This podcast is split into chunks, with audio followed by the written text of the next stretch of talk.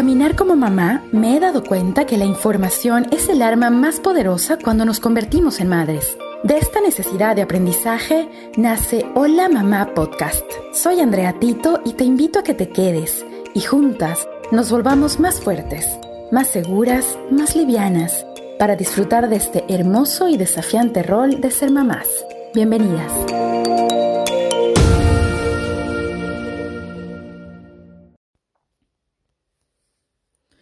Hola mamá, estoy yo de nuevo ya con ustedes grabando un nuevo episodio de mi podcast. Estoy contenta porque hoy día les quiero contar una historia. Eh, es súper divertida, es como rara también, eh, muy poco común, que solamente nos puede pasar a las personas que volamos, que trabajamos en los aviones. Como saben, o si no saben, em, yo trabajé como azafata por muchos años en una, eh, por muchos años en una aerolínea y tuve una experiencia em, de parto en el avión. A la par que les voy a contar esta historia, quiero que también aprendamos las fases de parto, cómo va avanzando el tema de la dilatación hasta llegar a que nazca nuestro bebé. Así que sin más, em, vamos a empezar con este episodio de mi podcast, el número 7. Eh, les doy la bienvenida, mi nombre es Andrea, soy la host de Hola Mamá Podcast y me pueden encontrar en Instagram como andreatito.prenatal. Bienvenidas. Pues bien, como les decía, trabajé de azafata por muchos años, como 15 años, un poquito más. Eh, dejé de trabajar en enero de este año. Y bueno, uno de los recuerdos, una de las cosas que siempre me preguntan, la gente eh, como que nos ve a las azafatas así como en un mundo eh, como medio surrealista o algo así, donde pasan historias raras. Y siempre, siempre, en cualquier reunión o cuando conoces nueva gente, te preguntan, oye, Andrea, ¿y, qué historia tienes? Em, ¿Te pasado alguna vez algo raro? ¿Has tenido algún tipo de incidente? Y bueno, gracias a Dios nunca tuve nada en temas de emergencia. Pero esta es una de las historias que me parecen un wow, porque por ahí hay una frase que dice que Dios no te da más de lo que tú puedes cargar. Y yo creo que si esto pasó en mi vuelo fue porque estaba yo ahí. A lo que voy es que, bueno, yo eh, en el tiempo que pasó, eh, que tuve este vuelo, yo ya me estaba certificando como educadora prenatal y de lactancia.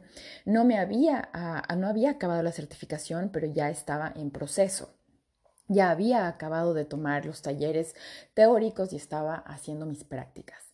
Así que bueno, pues bueno, era un vuelo a Madrid, yo mm, era jefa de servicio a bordo y nos estábamos yendo a Madrid en mi Boeing 767, ¿no? 238 pasajeros, volábamos 8 tripulantes y 4 pilotos. Así era como, como se dividía la tripulación. Este vuelo despegaba de Guayaquil directo a Madrid a las seis y cuarto de la tarde despegábamos, ¿no? Cerrábamos puertas seis de la tarde y luego ya despegábamos.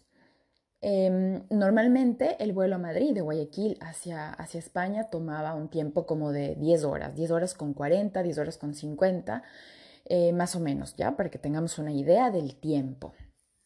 Entonces, bueno, despegamos, em, despegamos, después em, dábamos un servicio, yo como jefa me encargaba de también, aparte de supervisar que los procedimientos se hagan bien en la parte de turista, también tenía que hacer presencia en la cabina de, business class y tenía que acercarme a los pasajeros VIP, saludarles y darles la bienvenida y bueno.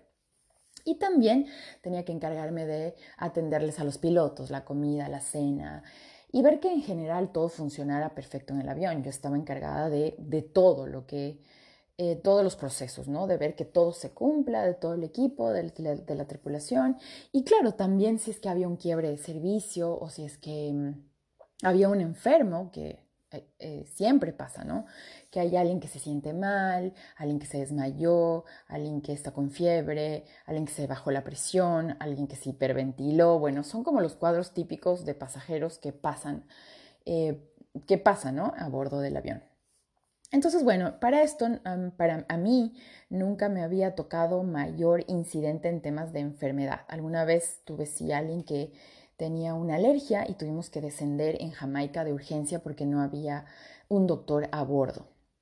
¿Y cómo funciona la atención? Nosotros los tripulantes eh, tenemos muchas capacitaciones en temas de emergencia y también en, en primeros auxilios. Entonces nosotros sabemos, em, no, creo que un poco más que lo básico, pero como procedimiento, siempre que tenemos algún tipo de, de, atención médica de algún enfermo, tenemos que llamar un médico a bordo, como parte del procedimiento.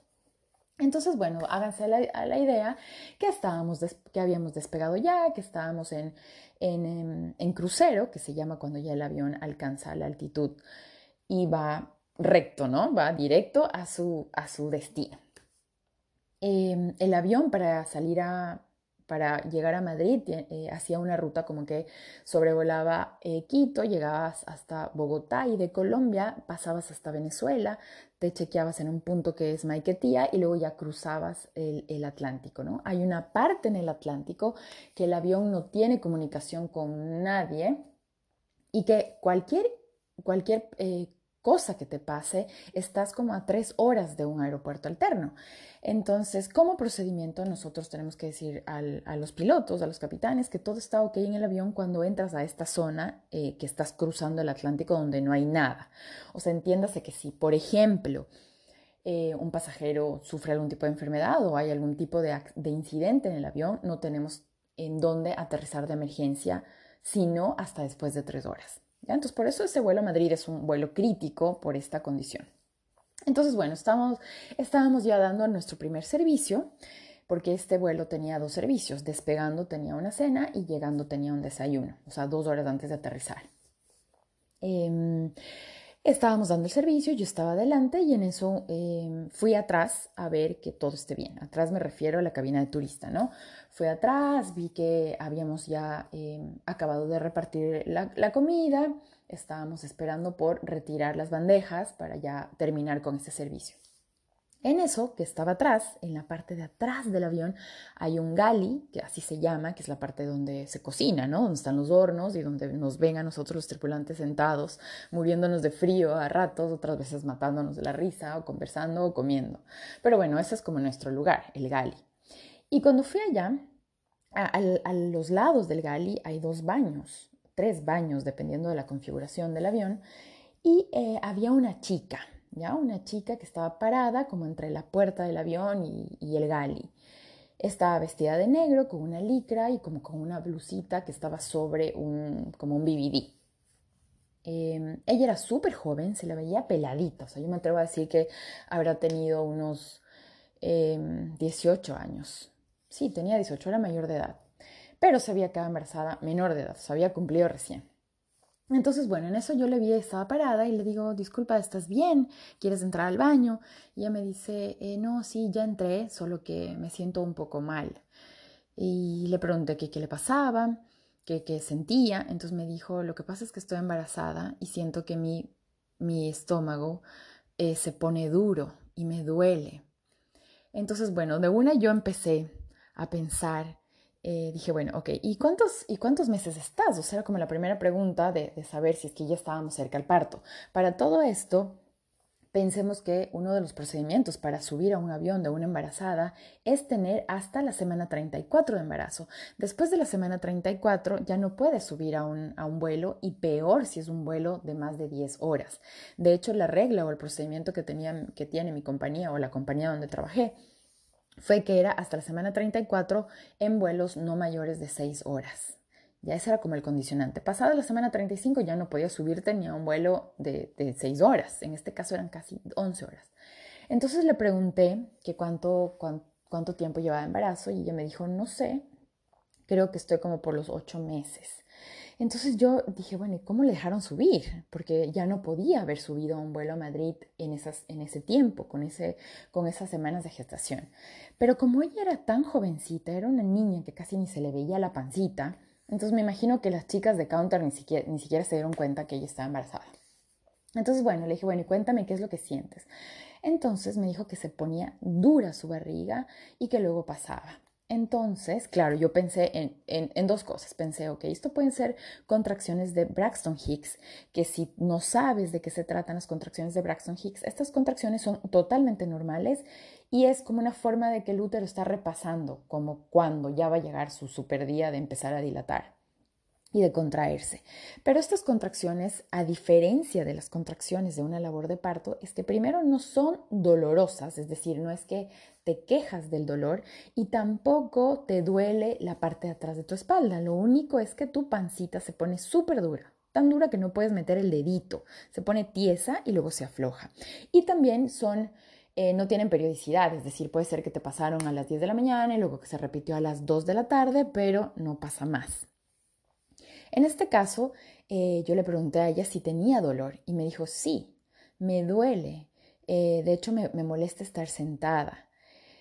Em, entonces, lo primero que hice fue, ok, vamos a ver si es que esto se repite, vamos a ver ah, dentro de cuánto tiempo vuelve, porque una de las formas de que tú sepas que estás viviendo ya una labor de parto, em, Dentro de la primera fase, que se llama la fase lenta, en donde dilatamos de 0 a 5 centímetros de dilatación de nuestro cuello, es que empiece a haber una periodicidad, es decir, que la contracción venga cada 20 minutos, por ejemplo. Si viene cada 20 minutos y luego cada 15 minutos y luego cada 10 minutos, estamos en una labor de parto. Entonces lo importante aquí era saber si esta contracción que ella estaba sintiendo era una contracción de labor de parto y si es que había esta periodicidad. Así que bueno, le dije, no, quédate tranquila, respira, trata de relajarte. Eh, yo voy a estar aquí pendiente. Yo me había presentado, le dije, mira, yo em, soy educadora prenatal y de lactancia, yo eh, capacito y acompaño a las mamás en el embarazo, así que eh, tranquila que conmigo yo voy a estar pendiente de ti durante todo el vuelo. Bueno, al final quedamos en que íbamos a monitorear el tiempo. Efectivamente, después de como media hora de nuevo, yo para esto fui adelante, acabé de retirar las bandejas a los capitanes, volví, les conté que había una chica que estaba bajo estas condiciones y bueno, me dijeron, ok, Andrea, sigue monitoreando. Cuando de atrás me llamaron, me dijeron, oye, Andrea, la chica está aquí y de nuevo siente esta molestia. Para todo esto, en la fase lenta esto es solamente una molestia, es decir, la contracción no es una contracción que te impide hablar o que te impide hacer actividades normales. Es una, es una contracción que viene, sí, frecuente, cada 20, 30 minutos, pero son leves, tiene una duración de 30 segundos. Em, y tú puedes caminar, puedes hablar, puedes estar normal, es decir, no es una fase en la que estamos eh, con mucho dolor, sino que más bien todo es manejable. Entonces, como me dijeron que se repitió, dije, no, vamos a llamar a un médico a bordo, que como les conté antes es parte del procedimiento. ¿Cómo llamamos un médico a bordo? Por el parlante teníamos que decir, señores pasajeros, hay, una, hay, un, hay un pasajero que necesita asistencia médica, si alguien de ustedes es médico y quiere ayudarnos de manera voluntaria, por favor, contacte a la tripulación. Me da chiste porque me sé de memoria. Pero bueno, la cosa es que levantó la mano un pasajero, timbró el timbre de llamado y este pasajero era, no era un ginecólogo, pero era un médico eh, internista y él eh, había hecho sus prácticas en la rural en temas de ginecología y sabía perfectamente lo que teníamos que hacer. Entonces, bueno, hablé con él y él me dijo, em, yo tendría que hacerle el tacto. Y ahí vamos a hacer otro pare. Em, el tacto es parte del procedimiento del ginecólogo para ver si tú tienes ya dilatación, si tu cuello del útero ha dilatado. ¿Qué significa esto del tacto? Es como cuando te hacen un papá Nicolau, pero él mete sus dedos y va tocando el cuello del útero a ver si se empieza a borrar, si se empieza a dilatar. Em, y yo pensé que ese procedimiento era como muy invasivo y más en el avión. Entonces le dije que no, que vamos a monitorear un poco más y vamos viendo cómo van las cosas. Para todo esto, cuando esta pasajera estaba en el avión, habían pasado ya dos horas y media más o menos desde que habíamos despegado, ella probablemente, o sea, me atrevo a asegurar que ella en su casa ya sentía esto. Su cuerpo ya estaba en un proceso de labor de parto. Sus hormonas, las paredes del útero, ya, ya estaban eh, como que informando al cerebro de que empezamos esta labor.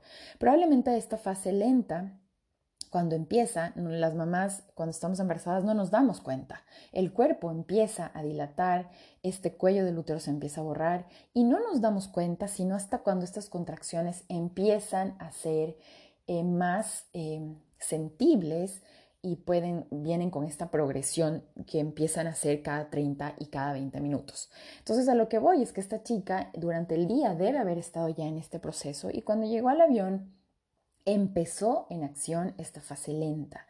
Esta fase lenta que ya estaba encaminándose a la fase activa de una labor de parto. Entonces lo que hicimos fue al final de la fila 30, 44, que es la última fila de asientos del Boeing, eh, le sentamos a ella y al, em, y al doctor al lado. Eh, le dimos, bueno, el doctor sabía perfectamente que teníamos que monitorear las contracciones, es decir, ver cómo iban aumentando en, periodicidad, en, en, dolor, en intensidad y en tiempo, porque aparte las contracciones en esta fase lenta duran 30 segundos, pero cuando ya llegamos a la fase activa, ya duran 60 segundos y tenemos contracciones cada 5 minutos. Entonces, bueno, Estábamos aproximadamente a las tres horas y media de vuelo, estaba ya controlada con el doctor, efectivamente estábamos en una labor de parto, pero ahí va otro dato. Cuando somos mamás primerizas, la labor de parto puede llegar a tomar hasta 24 horas, un mínimo de 12 horas. El hecho que estemos empezando con las contracciones no significa que en 2-3 horas vamos a dar a luz. En una mamá primeriza puede llegar a tomar 12 horas. Entonces el doctor nos dijo, tranquilos, que sí llegamos a Madrid. Em, claro, teníamos este riesgo de que eh, ella empezara ya en la fase expulsiva cuando estemos en la mitad del océano y no tengamos a dónde acudir y obviamente el bebé nacía a bordo del avión. Pero bueno, el doctor nos dijo no, que avancemos tranquilos y que vayamos nomás hasta el destino final. Para darles una idea, yo le dejé sentada a esta pasajera con el doctor eh, y ella estaba bien, o sea, ella podía hablar, ella me podía contar lo que sentía, respiraba normal, estaba tranquila, de hecho estaba súper arreglada, así como cuando los pasajeros se van mm, a, España y se van todos guapísimos a ver a sus familiares, bueno, así estaba ella. En ese avión, en, ese, eh, en esa ruta a Madrid, como es tan larga, la tripulación hace descansos, turnos de descanso. Hacemos dos turnos de descanso de tres horas más o menos. Son seis horas que tenemos entre servicio de comida. Entonces aquí ya me tocaba descansar. Así que em, yo hablé con el doctor y le dije, bueno, me voy a descansar yo primero por cualquier cosa. Más adelante yo ya estoy despierta. Eh, y cualquier cosa me despiertan si es que hubiera algún, algún otro tema. Pero para que se hagan la idea, la niña estaba súper bien, como les digo, ¿no? la dejé súper arregladita, peinadita y todo. Me fui a descansar, pasaron tres horas y después que me, eh, de, que me desperté, hagan de cuenta que ya estábamos a las siete horas, más o menos, de, eh, como a las cinco horas de haber volado. Em, cuando yo fui después de mi turno de descanso a verla, ella ya estaba en esta fase activa. Esta fase activa es una, es una fase que son, mm, las contracciones son más frecuentes, son más dolorosas, duran 60 segundos y en esta fase ya llegamos a dilatar hasta 7 centímetros. Es en esta fase cuando si hubiéramos estado en un contexto normal, en una clínica, eh, la paciente, es decir, la mamá hubiera pedido em, epidural, por ejemplo, o el ginecólogo hubiera puesto esta terapia del dolor. Em, o en, este, en, esta fase es cuando las dulas de parto asisten y empiezan con, esta, con este apoyo. Eh, dentro del taller prenatal, por ejemplo, aprendemos muchas técnicas para manejar el dolor a partir de esta fase. Entonces, bueno, cuando llegué donde ella, vi que ella ya estaba respirando con dificultad y ya el dolor se evidenciaba en su rostro. Así que empezamos a hacer estas técnicas de relajación, de respiración, de visualización y así pasamos como un par de horas más hasta que llegamos a la fase de transición. Esta fase de transición es la fase más cortita, pero es la más dura, es la más difícil. Hagamos de cuenta que ella ya tenía como dos horas de fase lenta, cinco horas de fase activa y ahorita estábamos ya casi que en la recta final. Eh, para todo esto nos faltaban como dos horas antes de llegar y eh, el doctor lo que sugirió es que eh, pidamos asistencia médica al llegar al aeropuerto de Barajas en, Madrid. Entonces, bueno, coordiné con los pilotos, les, yo les iba monitoreando todo el tiempo, ¿no? La chica está así, estamos ya con las, las, contracciones mucho más frecuentes, las contracciones ya están cada 10 minutos, cada 5 minutos y vamos monitoreando. Aquí voy a hacer otro pare y es que la persona que esté contigo, tu esposo, tu pareja, em, él tiene una función súper valiosa porque es él quien tiene que ir monitoreando los tiempos. Porque los tiempos son los que te van a decir, oye, ya es hora de ir al hospital. Cuando nosotros estamos en contracciones entre 5 minutos, cada 5 minutos es el momento de ir al hospital. Al menos ahora que estamos en este tiempo de COVID, no podemos ir antes. Y de hecho, a los doctores, cuando tú vas y tienes dilatación de 3 centímetros, te van a decir, no sabe que regresa a su casa y nos vemos después de unas 6 horas, me escribe. Entonces, es súper importante tener el monitoreo y el control de las contracciones, los tiempos, la progresión, la frecuencia. Aquí ya estábamos en contracciones cada 7 a 5 minutos. Estábamos ya cerrando esta fase activa de dilatación de 7 hasta llegar a la fase de transición. En esta fase de transición ya llegas a dilatar hasta los 10 centímetros. Bueno, em, lo que hicimos, ya avisamos a los capitanes, los capitanes coordinaron para que apenas lleguemos suba eh, los paramédicos y puedan asistirle a la pasajera. Eh, pasó una hora más, más o menos, empezó el descenso. El descenso es cuando ya estamos como a media hora de llegar al aeropuerto, cuando ya eh, la tripulación empieza a asegurar cabina para aterrizar, cuando ya oímos por el, la fraseología que dice, señores pasajeros, estamos próximos a aterrizar en el aeropuerto de Barajas, bla, bla, bla. Ponga su asiento en posición mm, eh, recta y guarde su mesa y todo este procedimiento que, que indica que estamos ya en esta fase de descenso. En esta fase, Em, tenemos que ya todos estar sentados. Así que lo que hicimos fue llevarla a la pasajera. Acuérdense que yo les conté que le habíamos sentado a, ella y al doctor en la última fila del avión. Pero ahorita, como ya teníamos que descender, ella ya estaba en contracciones cada cinco minutos. Em, teníamos que hacerle llegar, eh, que teníamos que hacerle sentar en la primera fila del avión, en business. La pasamos a business class. Y aquí viene otro dato. Si tú quieres dar un parto natural, tu mejor amigo es caminar. Tienes que caminar porque eh, eso va a hacer que ayude este tema de la dilatación y el bebé empiece a descender y todo el proceso que implica las contracciones uterinas. Pero aquí, como no queríamos adelantar el parto, ella no debía caminar, no era aconsejable caminar. Así que lo que hicimos fue abrir, tenemos en el avión una silla de ruedas que justo pasa por el pasillo eh, del avión, la sentamos a ella y la pasamos adelante. Pero aquí sí quiero contarles o como que se hagan a la idea, porque imagínense que ella ya estaba en contracciones súper fuertes, estaba en esta fase de transición, que es la fase la buena noticia es que la fase es más corta, pero la mala es que es muy intensa. Las contracciones duran de 60 a 90 segundos y vienen cada dos minutos, cada tres minutos, o sea, van descendiendo de cinco minutos a tres minutos hasta llegar a dos minutos o hasta un minuto ya al final cuando ya llega la fase de expulsiva, que es de pujar. Entonces ella ya estaba con mucha dificultad para respirar. Em, y cuando la ponía, la, la, empujábamos en la silla de ruedas, era como, imagínense todo toda el, pasillo, ¿no? De atrás hacia adelante, íbamos empujando con un compañero a la silla de ruedas y ella, eh, cuando venía la contracción, ella decía, no, esperen, esperen, esperen, paren, paren, paren, paren, por favor. Nosotros parábamos la silla de ruedas, yo la, la, tocaba, la acariciaba, le decía, tú puedes, eh, todo va a estar bien, tú tienes el control sobre la contracción, la contracción te, es tu mejor amiga, porque de alguna forma la palabra contracción suena como a un stop, como un no vengas, no te quiero.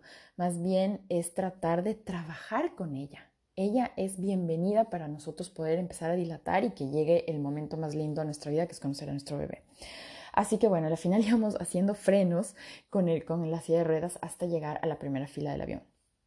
Cuando llegamos a la primera fila del avión, le sentamos al lado del, doctor, ella estaba sentada en la 1D y el doctor en la 1F, y para esto ya en el descenso, cuando la cabina está asegurada, cuando todos los pasajeros están sentados, todos nosotros, los tripulantes, también nos sentamos, nos aseguramos, me reportan desde atrás que todos están sentados y yo a la vez reporto a los pilotos. Entonces les digo, sí, capitán de cabina libre, estamos listos para aterrizar y lo que hace el capitán es que ya ahí empieza todo el procedimiento de el aterrizaje, al final de, bajar el tren de aterrizaje y, todo lo que viene después. Así que bueno, le sentamos y para esto yo tenía visión eh, de frente con ella. sea, yo, yo me siento o el jefe de, cabina se sienta con su vista hacia la cabina de pasajeros. Entonces yo podía ver que ella estaba al frente mío en la primera fila de business.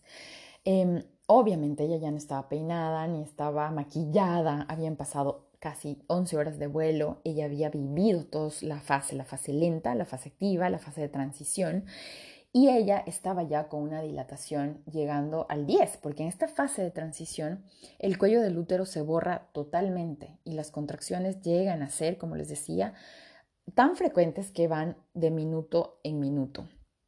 Cuando estábamos ya tocando ruedas en el aeropuerto, en la pista de aterrizaje, el doctor me dice, Andrea, ella está con contracciones cada minuto, o sea, está ya para dar a luz.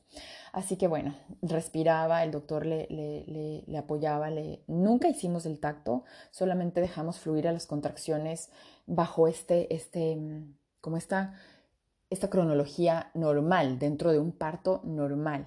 O sea, es decir, que no tuvo ningún tipo de alteración, que no se rompió la fuente, que no se, no se pasmó la dilatación, sino que todo fluyó.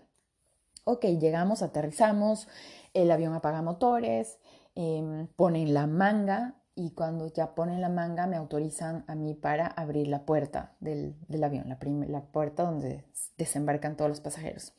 Así que lo primero que hicimos es dar una fraseología a todos los pasajeros que se tenían que mantener sentados hasta que lleguen los paramédicos y puedan bajar a la pasajera que necesita, necesitaba asistencia por su labor de parto.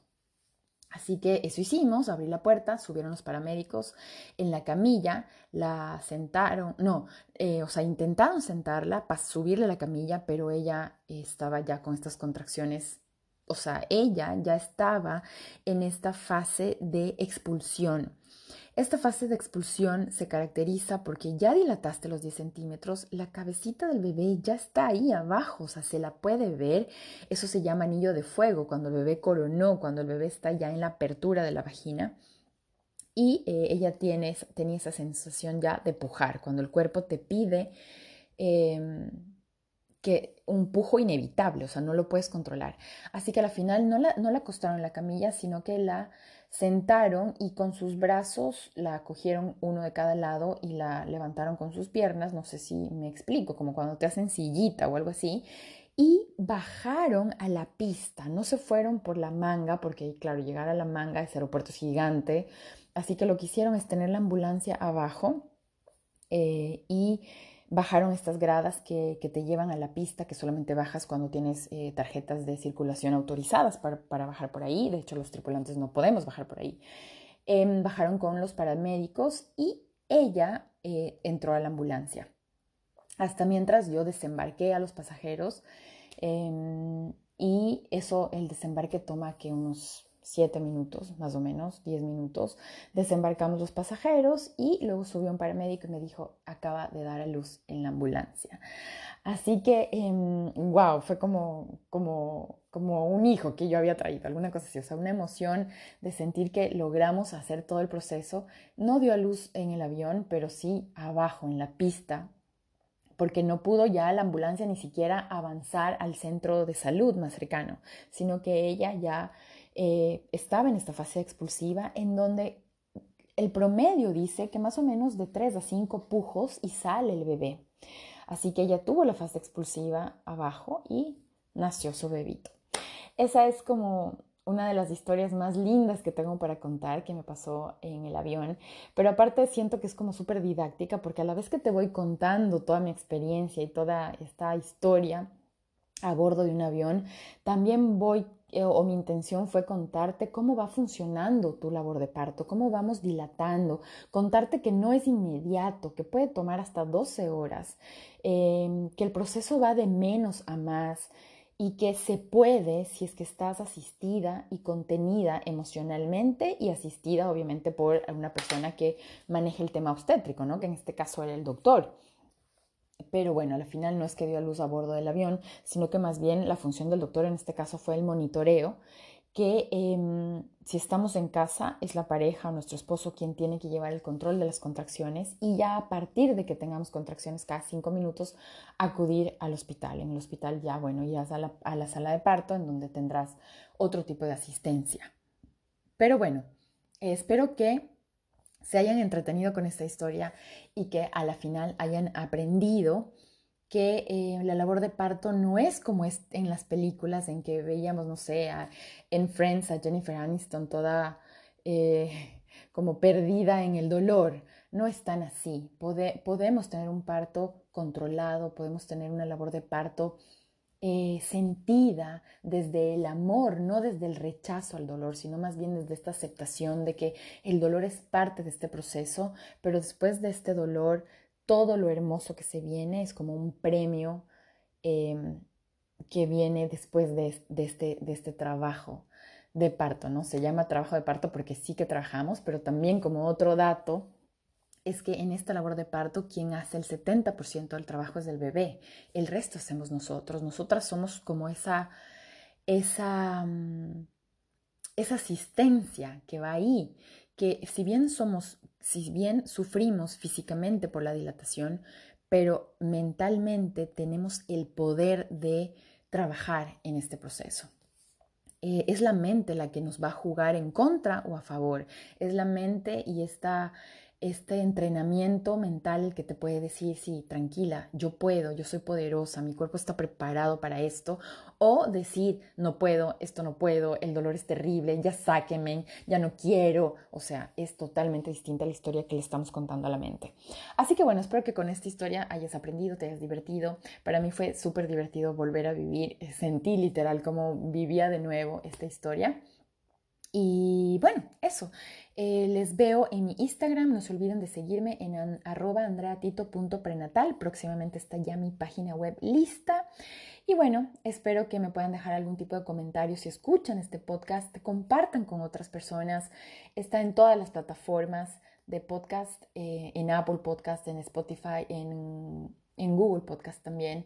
Así que bueno, les, eh, les escucho, me escuchan más bien en un próximo episodio. Gracias por dejarme ser parte de ti estos 32 minutitos de tu día. Que tengas un lindo día, una linda noche o a cualquier tiempo que me estés escuchando. Gracias por escucharme. Soy Andrea, soy tu host de Hola Mamá Podcast. Seguro te identificaste y aprendiste con este episodio. Recuerda visitar mi página web www.andreatito.org. Hay material exclusivo para quienes se suscriben. Además, no te olvides de seguir mi cuenta de Instagram, andreatito.prenatal. Gracias mamá por darte este espacio para crecer.